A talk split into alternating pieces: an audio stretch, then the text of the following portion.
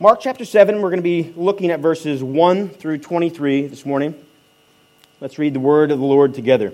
The Pharisees and some of the teachers of the law who had come from Jerusalem gathered around Jesus and saw some of his disciples eating food with hands that were unclean, that is, unwashed. The Pharisees and all the Jews do not eat unless they give their hands a ceremonial washing, holding to the tradition of the elders. When they come from the marketplace, they do not eat unless they wash.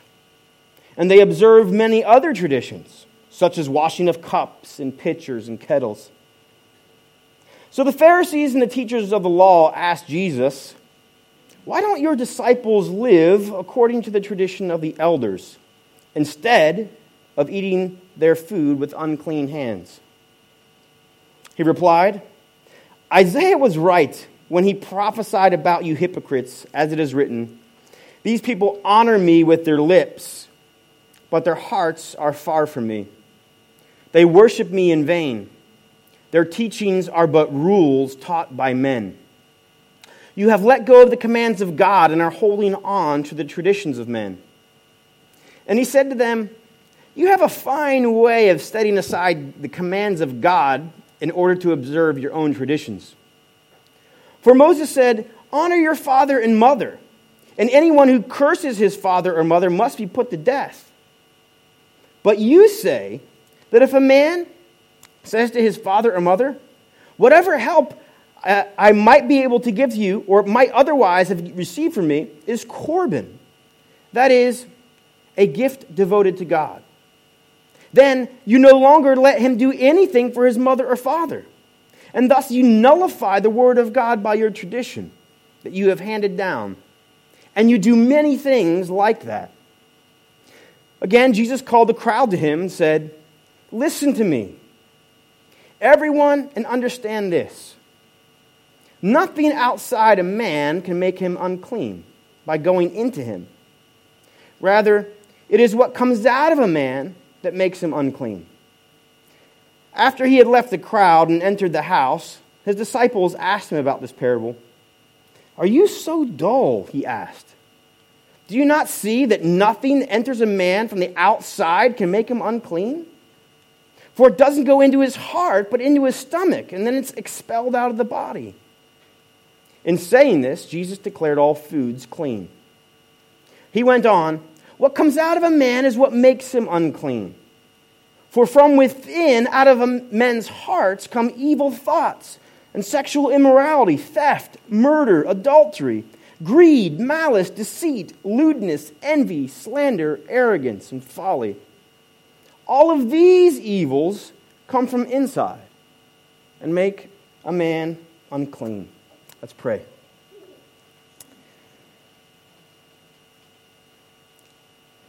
Father, we come to you again. And we find ourselves at the foot of your word.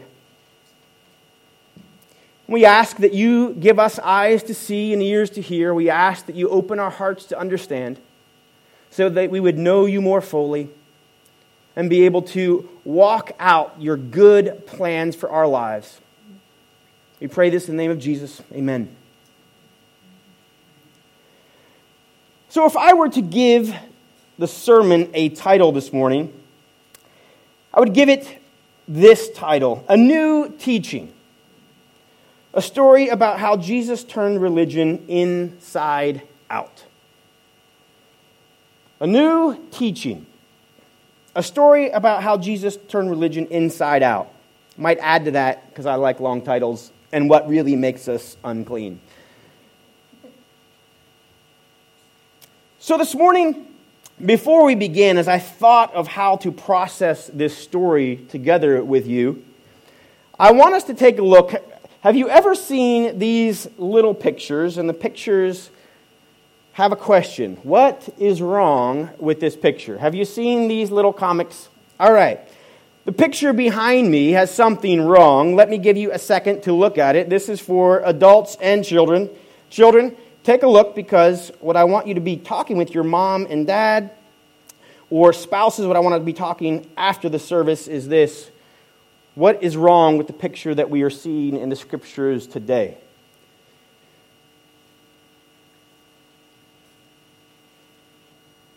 I'll give you a minute, or not a, probably a minute, a few more seconds to look at this. If there's a brave soul, anyone can tell me what's wrong with this picture. Uh, let me try kids first. Let me try. CJ, you think you know this? Man, tell, teach us. There's, there's something close. You're, you're on to something. Anybody? Zeke, what do you think? They are driving. Anything about how they're driving? All right, this is the last chance for our children. Oh, Simon, I'll let uh, CJ. I'll let Simon take a guess here. All right. So, kids, good work. Now, after the sermon, and, and this is this is honestly this is a tool for you guys. After the sermon, talk to your mom and daddy about what we learned because we're going to see a picture that is, that is not right and I want you to talk to them about it. All right, our adults, what's wrong with this picture? Kitty, oh, all right, Kitty, come ahead. All right, yeah, so we have some clues. There's Big Ben in the background. We know this is England. We know there's a telephone booth, and we know that they're driving on the wrong side of the road, right? So if, if you take a look, you could see, okay, context is England, but they're driving as we would, uh, at least in America, but also in other parts of the world. So the driver is switched. Now, this is just a simple little illustration because what we are going to see today is that there's a significant problem with the way that religion is unfolding in Jesus' time and day. And Jesus is going to point that out to us. But the way that people are perceiving the, this picture of what it looks like to be in relationship with God and what ultimately salvation looks like and what ultimately it looks like to be clean or unclean before God is vastly different than the picture that they're showing. Now, so let's move on. And I want to take a look at our passage today by looking at three pictures, or, or uh, let's take a look at our passage in three ways. So, the first, in verses 1 to 5, what I want to see is just basically a snapshot of the system of salvation. We're going to see a snapshot of what the Pharisees are putting forward. In verses 6 to 13, we're going to kind of take a look behind the curtain because Jesus is going to address the Pharisees and he's going to address their system. And he kind of pulls the curtain back and he makes some observations that are really critical that show us that the first picture we saw is wrong. It's dead wrong. And lastly, in 14 to 23, we're going to see a new teaching that is going to turn the system inside out. And so, what I want you to walk away knowing this morning when we take a look at this is I want you to walk away knowing what is wrong with the picture in front of us. I want you to walk away knowing where the problem lies. And I want you to walk away knowing what is the solution. Now, our passage doesn't go into the solution, but we're going to talk about where this is all pointing. So, let's begin, and I want to take a look at this verses 1 to 5 and take a look at the snapshot of the system of salvation. Let me read verses 1 to 5 again so that we can see more clearly what is taking place. The Pharisees and some of the teachers of the law had come from Jerusalem and gathered around Jesus. Now, we have been seeing Jesus perform miracles. We've been seeing Jesus uh, grow, and uh, his, his, uh, I would say his fame has grown around the area of Galilee. And keep in mind our geography that Galilee is not near Jerusalem, it's, it's uh, north. And so when Jesus begins to make more and more waves, this is the second time we have seen teachers arrive from Jerusalem, kind of carrying with them some kind of authority.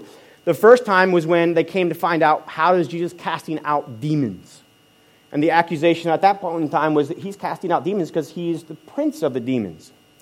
And so now we have seen that Jesus' miraculous ministry has now reached another point where more leaders come from Jerusalem.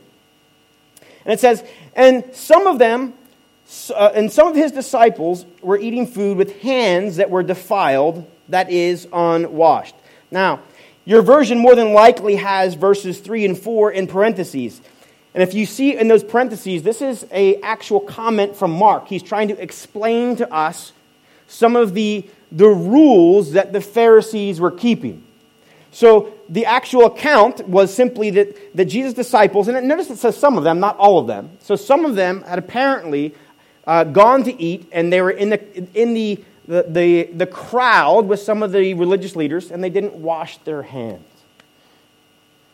And so they're, they're going to say that they're unclean. So Mark is going to actually just explain a little more. So verses 3 and 4, Mark says, Now the Pharisees and all the Jews do not eat unless they give their hands a ceremonial washing.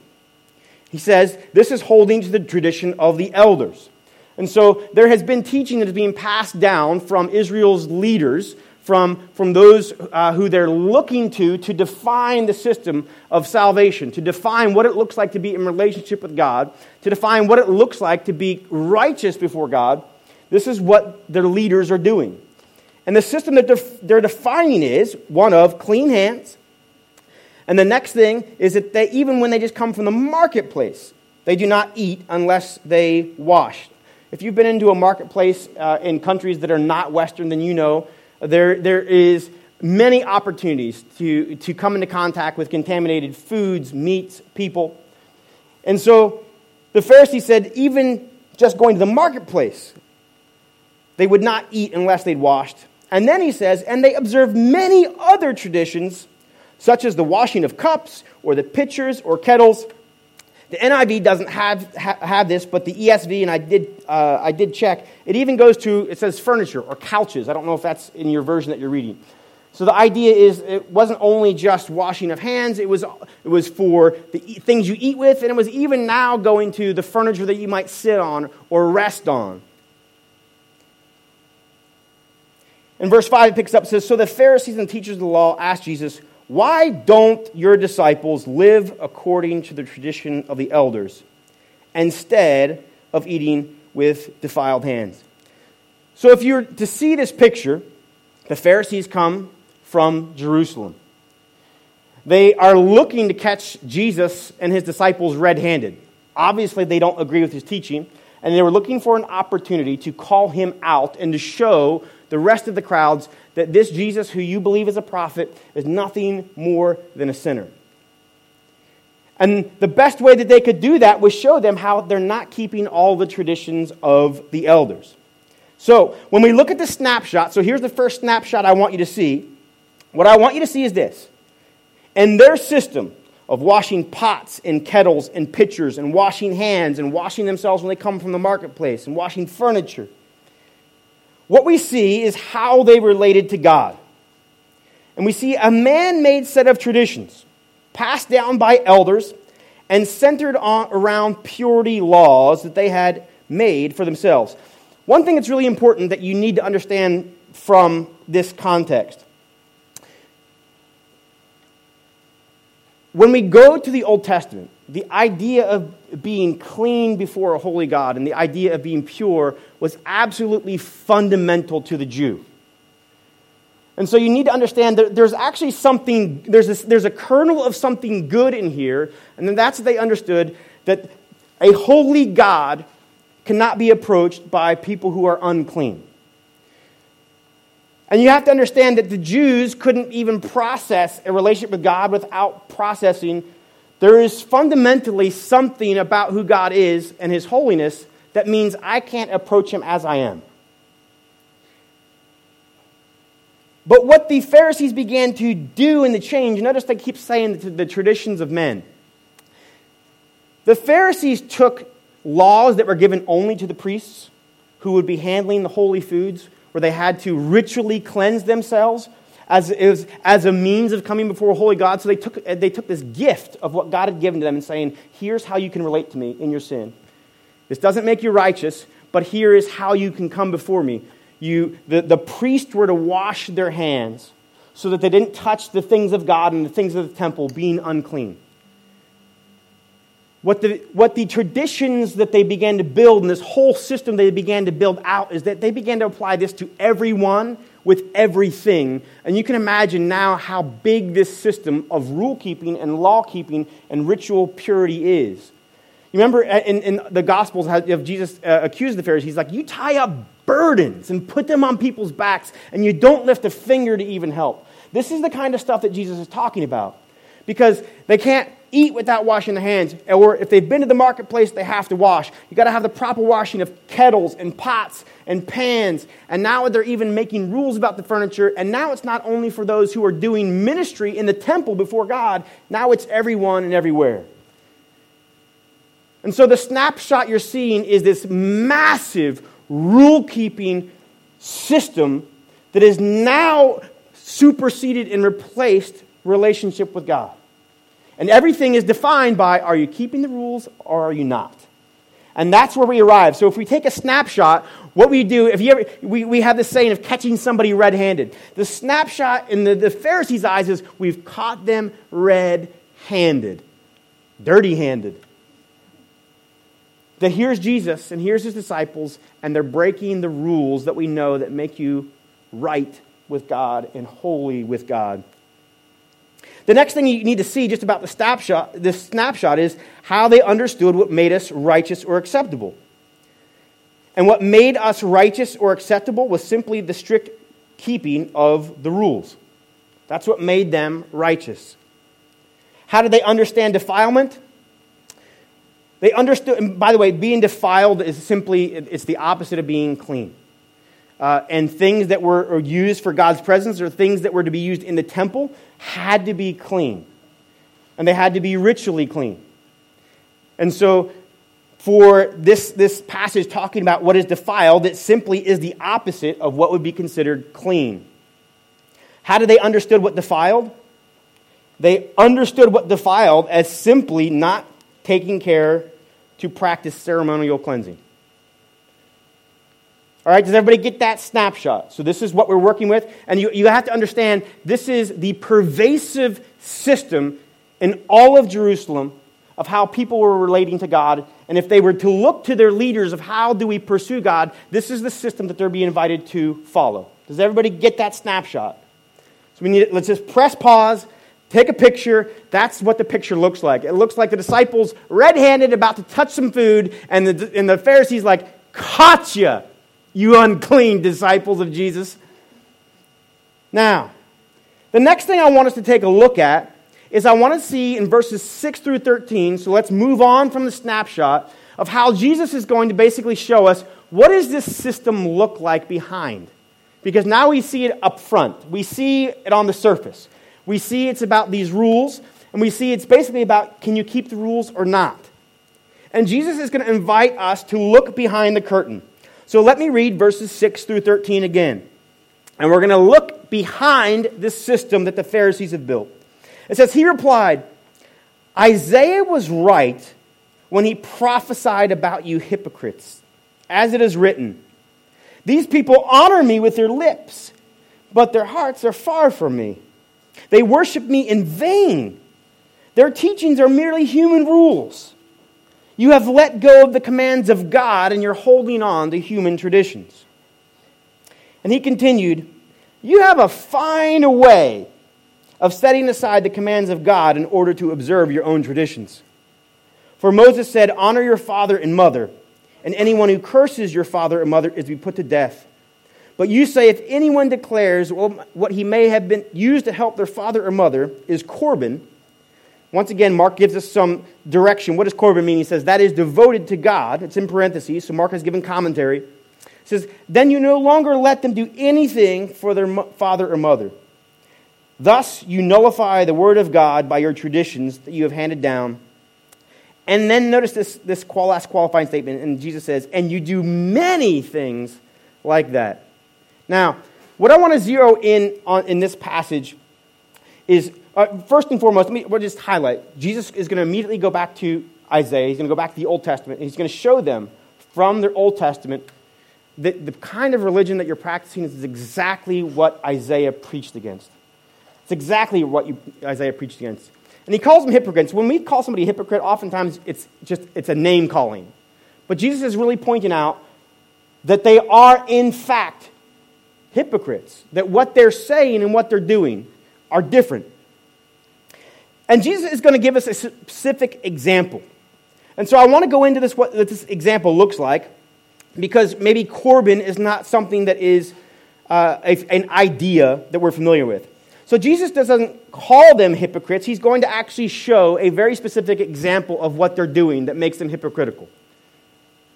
And so the example that Jesus gives us, he says, first of all, we know from the Old Testament, from God's law, that children are to honor and love and respect their parents.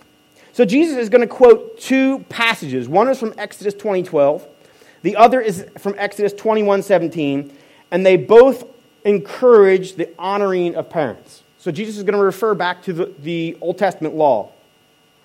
And what he's going to show is that they basically, in building their own system, they have willingly set aside God's laws to build their own system.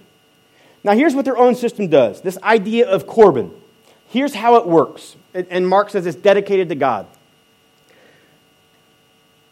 Any child, and now moving towards adulthood, was responsible for the physical well being of their families. This is how God designed it. There was, there's something to be seen that is beautiful and us looking after our, our mothers and our fathers in their old age. And in fact, we're told this honors God. This is his plan. His plan all along was that we, earlier we just celebrated the reality that we, we live out our faith in a community. And the same is true with God's plan for the family, is that we are never at any point isolated. So God has, has written into the way that family works that first the parents birth and take care of the children, and then in the old age, the children turn around and they take care of the parents. And then it turns around again. And the system like that God has, has designed for the good of what does it look like is that we are in lifelong committed relationships. First, God brings us in, and then God literally has our children laying us down laying our heads down to rest, knowing that we are being taken care of. I'm not worried about how do I provide at this point in time in my life when I'm old and frail and can't work. So God has this beautiful system. Now, the amazing thing about these Pharisees who uh, are honoring God with their lips is they created a legal loophole where you could remain righteous and not give your money to your parents. And the way this works is this this word Corban was you declared everything that I have Corban, which means everything I have is technically God's. It's no longer mine. And what this allowed them to do was I know my parents might need help, but I no longer have to give them help because everything I own, my properties, my wealth, my income, my assets, everything that I have, I have dedicated to God. Now, that might work if you truly gave them all to God. But the other loophole they made was, but you actually only give them to God when you, you die, but you could use them during your lifetime. So they're mine. I gave them to God, but I could actually keep using all of my income and all of my property and all of my assets for myself. And that absolved them legally from taking care of their parents. And so, on one hand, they could keep the law and be righteous by declaring what they had as Corban. On the other hand, I can basically take God's laws and God's commands and set them aside, still feeling that I'm righteous because I've dedicated all those things to God. Do you see? Now, it should be obvious. that what I just explained is a joke. Uh, to, to anyone listening, you would just say, You didn't, wait, you said it was God's. Yes, I did. But you're still using it. Yes, I am. And you don't have to give it to your parents. No, I don't. And you're still okay with God, and God wants that for you. Yes. How do you know? We made up the rules. That's how we wrote it. We could keep our own rules, still be in good, good graces with God, keep my own money, not be, not be responsible for my families. And you see how they gutted the law. The very heart of what God designed for, for family to be where parents raise the children and children turn around and take care of their, their parents and their families in old age. The, the, the way that God designed it, they have set aside and said, we actually have a new and better way. Here's how it can work better. We can declare things Corban. And by the way, not everybody could do that. Not everybody could do that.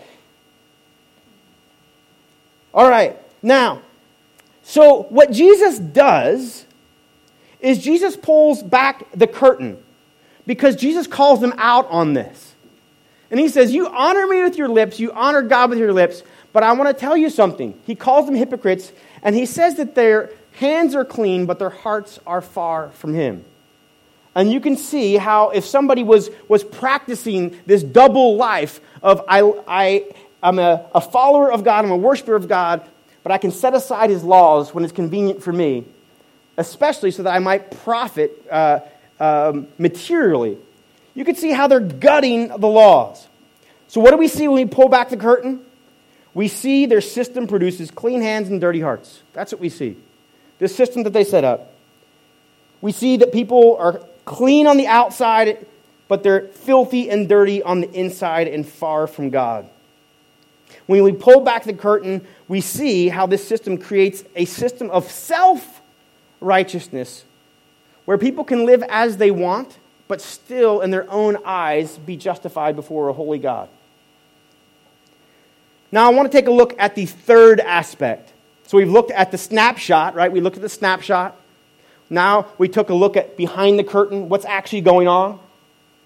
Now I want to take a look at this new teaching and this inside out religion. So let's read 14 to 21 to review and to have this settle in our hearts. It says, Again, Jesus told, uh, uh, Jesus called the crowd to him and he said, Listen to me, everyone, and understand this. Now, let me just stop there this is Jesus very specifically sharing a new authoritative teaching.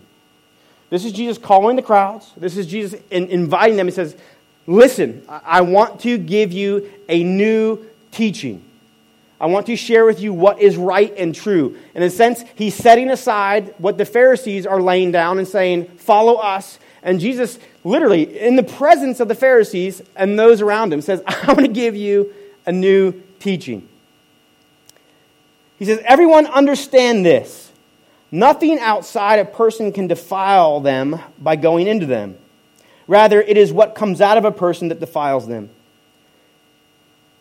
After he had left the crowd and entered the house, his disciples asked him about this parable. And we see this pattern and we see this process very often. Jesus shares in the crowds, but it's not quite clear. And so his disciples are going to follow up. Verse 18 it says, Are you so dull? He asked. Don't you see that nothing that enters a person from the outside can defile them? For it doesn't go into their hearts, but into their stomach, and then out of the body. In saying this, Jesus declared all foods clean. Notice that parentheses again. This is Mark providing commentary that's really important for you to know. Uh, we'll get to that in just a second. He went on, What comes out of the person is what defiles them, for it is from within, out of a person's heart, that evil thoughts come. Now, notice this cat, this, this list that Jesus is going to share with us, that it covers almost everything sexual immorality, theft, murder, adultery, greed, malice, deceit, lewdness, envy, slander, arrogance, and folly. He calls all these things evil. He says, All these evils come from inside and defile a person. So I have already mentioned that this is a new authoritative teaching. And what does it teach? What is, in, in simplicity, what is Jesus teaching? Jesus is teaching about the location of what defiles us. And it's completely opposite of what the Pharisees were teaching about. Everything that was defiling for the Pharisees was on the outside, all the ceremonial laws of washing hands and pots and furniture. And Jesus is going to place the location of what actually defiles us inside, our hearts. And this new teaching shows us so, what defiles is not a matter of drink or food or externals. What defiles is a matter of the heart, it's internal. Now, just a, a small little rabbit trail. I mentioned that Paul or that, that Mark mentions in parentheses that he declares all foods clean. This was revolutionary and this was life changing. Up until this point in time, Israel had always related to God through purity laws, ceremonial laws, uh, and laws about what was clean or unclean to eat. Mark provides a commentary here that although Jesus didn't say it at this point in time, Jesus was releasing them from all of the food laws. And if, uh, you were to kind of connect some stories here, we know that in Acts, right, This is many years later after. Peter is still wrestling with this, right? Jesus' own disciples wrestled with this reality that Jesus just released all people from relating to him based upon external things like foods.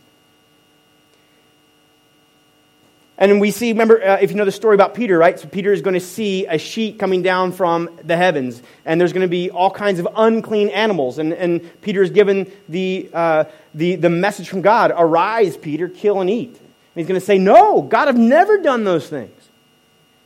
And what Jesus is doing here, although it doesn't go fully into it, is that Jesus, knowing that he came to die to replace the sacrificial system, now also is going to release them from the food laws. And the reason this is so important that we, we need to get right here is that Jesus is coming. And in Jesus, God is now going to set up a system of salvation of what it looks like to be right before Him. Now, let me just go back. If we go to the Old Testament, and I mean, you probably have gotten lost in Leviticus before. You, pro- you probably started reading through the Bible, uh, and, and maybe Leviticus was the place that you're, you're I'm going to read through the Bible, and you're died as you read chapter after chapter of the holiness laws. So we need to get at just something right here when we talk about Jesus coming and, and, and giving a new teaching. The age old problem that goes back to Adam and Eve in the garden and is the reason that Adam and Eve were dismissed from the garden. Out of grace, not punishment, out of grace, is that a holy God cannot be with sinful people. And the key question that took place out of the garden is once Adam and Eve have sinned, that God was, was absolutely right and just to require their lives for, their lives for sin. And God, in His mercy, does not take their lives but instead he makes them leave the garden. And the question that begins to unfold is well, how is this holy God going to somehow come back and relate to his people? One of the things that becomes very clear in the Old Testament is when God calls a people to himself in Israel, and he makes promises to Abraham, and he calls them out and he gives them his law, he's going to give them a system of sacrifice. And so that Israel, being sinful and still committing sins, had a way of approaching a holy God. And the system didn't all of a sudden make them holy, but what it did was God allowed a system where they would bring sacrifices and they would bring them to the priests, and the priests would sacrifice those animals, and God would allow the blood of that animal to cover their sins. But it didn't make them righteous. What God was doing was showing mercy, He was showing grace, He was allowing sinful people away to get to, uh, to, to be in his presence. And in fact, that sacrificial system allowed God to live among his people. God pursued them. God came back, and when Adam and Eve uh, were, were pushed out of the garden because of their sin, isn't it amazing that God comes back and he calls to himself a people and he says, I'm going to plant myself in your midst. But here's how I'm going to solve the problem I'm going to give you a way of sacrificing and becoming clean. So and there was rules around that. There was rules and rules and rules. Israel had to watch what they ate. Israel had to, to uh, be clean in order to come and present a sacrifice. The, the priest had to be clean in order to offer a sacrifice to God. And that is how the Jews understood. There's a holy God that lives in our midst, and when we follow these rules that He has graciously and mercifully given to us, He allows sinful people to come in front of a holy God. And this is the system that the Pharisees take and then they build out. They said, well, if priests clean their hands, then let's apply it to everyone everywhere. And they began to relate to God basically only on how they kept ceremonial purity laws and how they kept the food laws. And so now when you come and Jesus says it's not what defiles you, it's not what goes in, it's what comes out. Jesus completely changed the way they related to God inside out. You have to understand the, force that this would have hit his disciples, which is why they didn't get it when Jesus said it, and it's why they pursued it afterwards, and they still didn't get it because even in Acts and as we go along, we're going to find out that Jesus' disciples are still trying to figure out how do we build a church when the reality is we have Jews and we have Gentiles, and at the heart of the Jewish system was we had these rules of how we came before God that made us clean or unclean. So, what Jesus is doing here is Jesus turns everything inside out. And Jesus is going to locate what's wrong with us, not in dirty hands, and not whether we kept all the specifics of the law. Jesus, in his death, is going to come and set aside the sacrificial system. There will no longer be a, a, a, sacrifice required. Jesus is going to be the Lamb of God who takes away the sin of the world. There's no longer going to be, need to be a system of priests. Jesus is going to stand between his people and the Father. And there's no longer going to be a need to wash all the cups and all the pitchers and eat all the right foods because Jesus says, listen, that was a pointer. All those rules that I gave you were to point to you and show me sin is serious and you can't approach me in any old way. You will approach me the way that I invite you to come. And washing your hands was just a symbol to let you know you're not clean. But when Jesus comes, he's going to show us that he came to make us clean. And that's where I want to move as we bring this sermon to an end, as we take a look. So Jesus is going to identify the inside, our hearts, as the location that defiles us, not what's outside. Now, when this story ends, obviously we're not provided the solution. But I want to point you towards the gospel hope of what God is doing before we end this sermon. In the new covenant, in Ezekiel 36, 25 to 27, I want to point you towards what is the solution. If the Pharisees' system was about cleaning up the outside, and we did that by keeping rules, and Jesus flips that system inside out, and he says, No, it's the inside, it's the heart where all this stuff comes from. Then here's the question We can clean our hands, but how do we clean our hearts? Who can clean their heart? And this is the problem. The Pharisee system was a little bit black and white. Did they clean their hands? Did they do all of the ceremonial things that we think make them righteous? If Jesus says it's the other way around, the problem is left unsolved. But this is where we can take what we know of the new covenant. All along, God had been promising. We've been seeing uh, hints and we've been seeing shadows of the fact that God always uses covenant as a way to relate to his people. Today we make covenants to each other. The reason we make covenant commitments as a church membership is because God makes covenants again and again and again with his people to help them understand what relationship looks like with him. And in the coming of Jesus, remember when Jesus is, spends his last night with his disciples and he's going to bring about uh, uh, a, a new era of how we relate to God, Jesus calls this the new covenant. And the new covenant, Jesus says this in Ezekiel 36 I will sprinkle clean water on you, and you will be clean.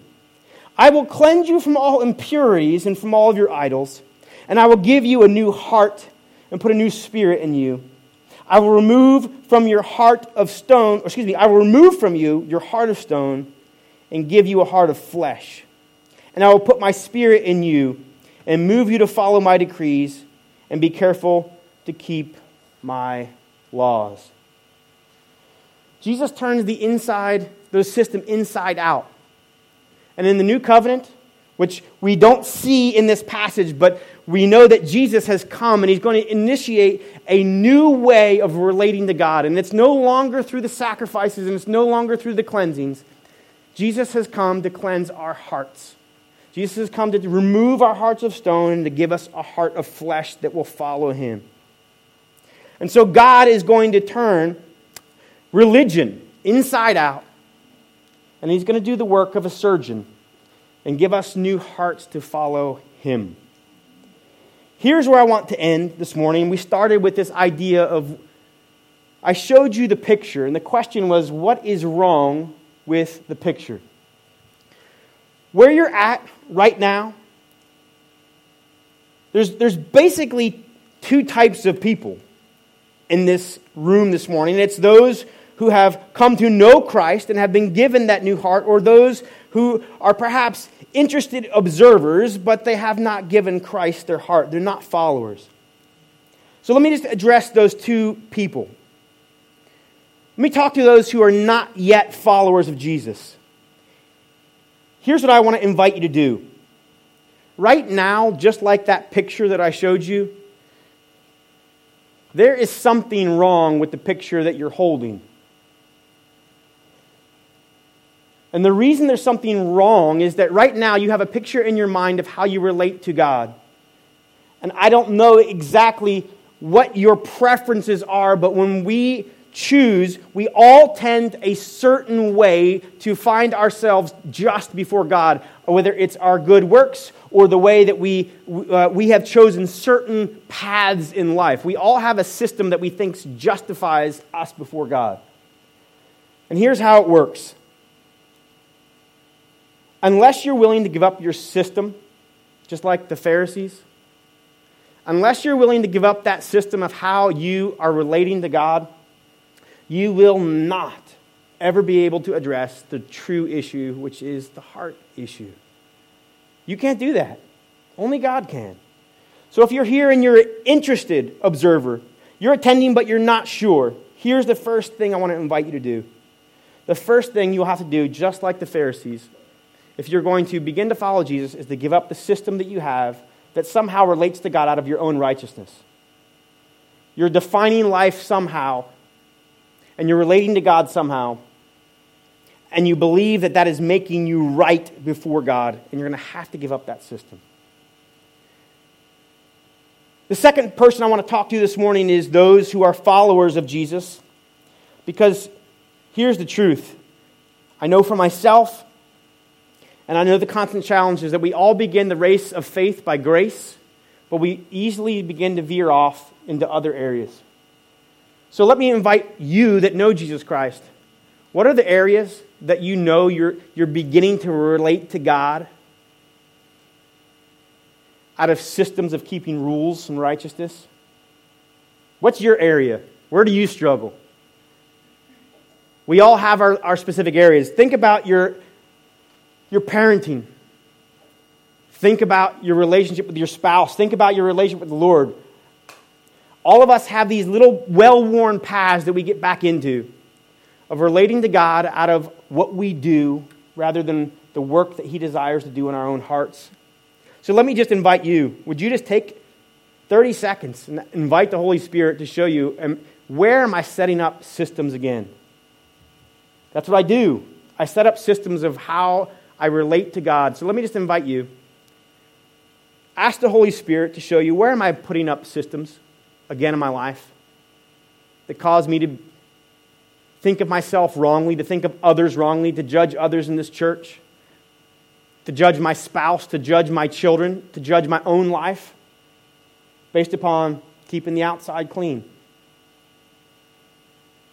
And let me encourage you as you have that dialogue with the Holy Spirit to just ask, what is the first step? What do I do today? What do I do today to begin to allow God to address the real issues of my heart? Let me close for us as you continue just asking the Holy Spirit to open your eyes. Lord Jesus, we thank you that you were bold enough to push back against the systems that we make this morning we saw a snapshot of how your own people, not a people that were far from you, not a, a culture and a people that didn't know you and didn't have your law, but the very people that you called to yourself and gave your laws and gave them promises and prophets. God, that we begin to create systems of how we relate to you and this morning we ask God, take those from us, open our eyes to the ways that we are, are making ourselves good enough for you.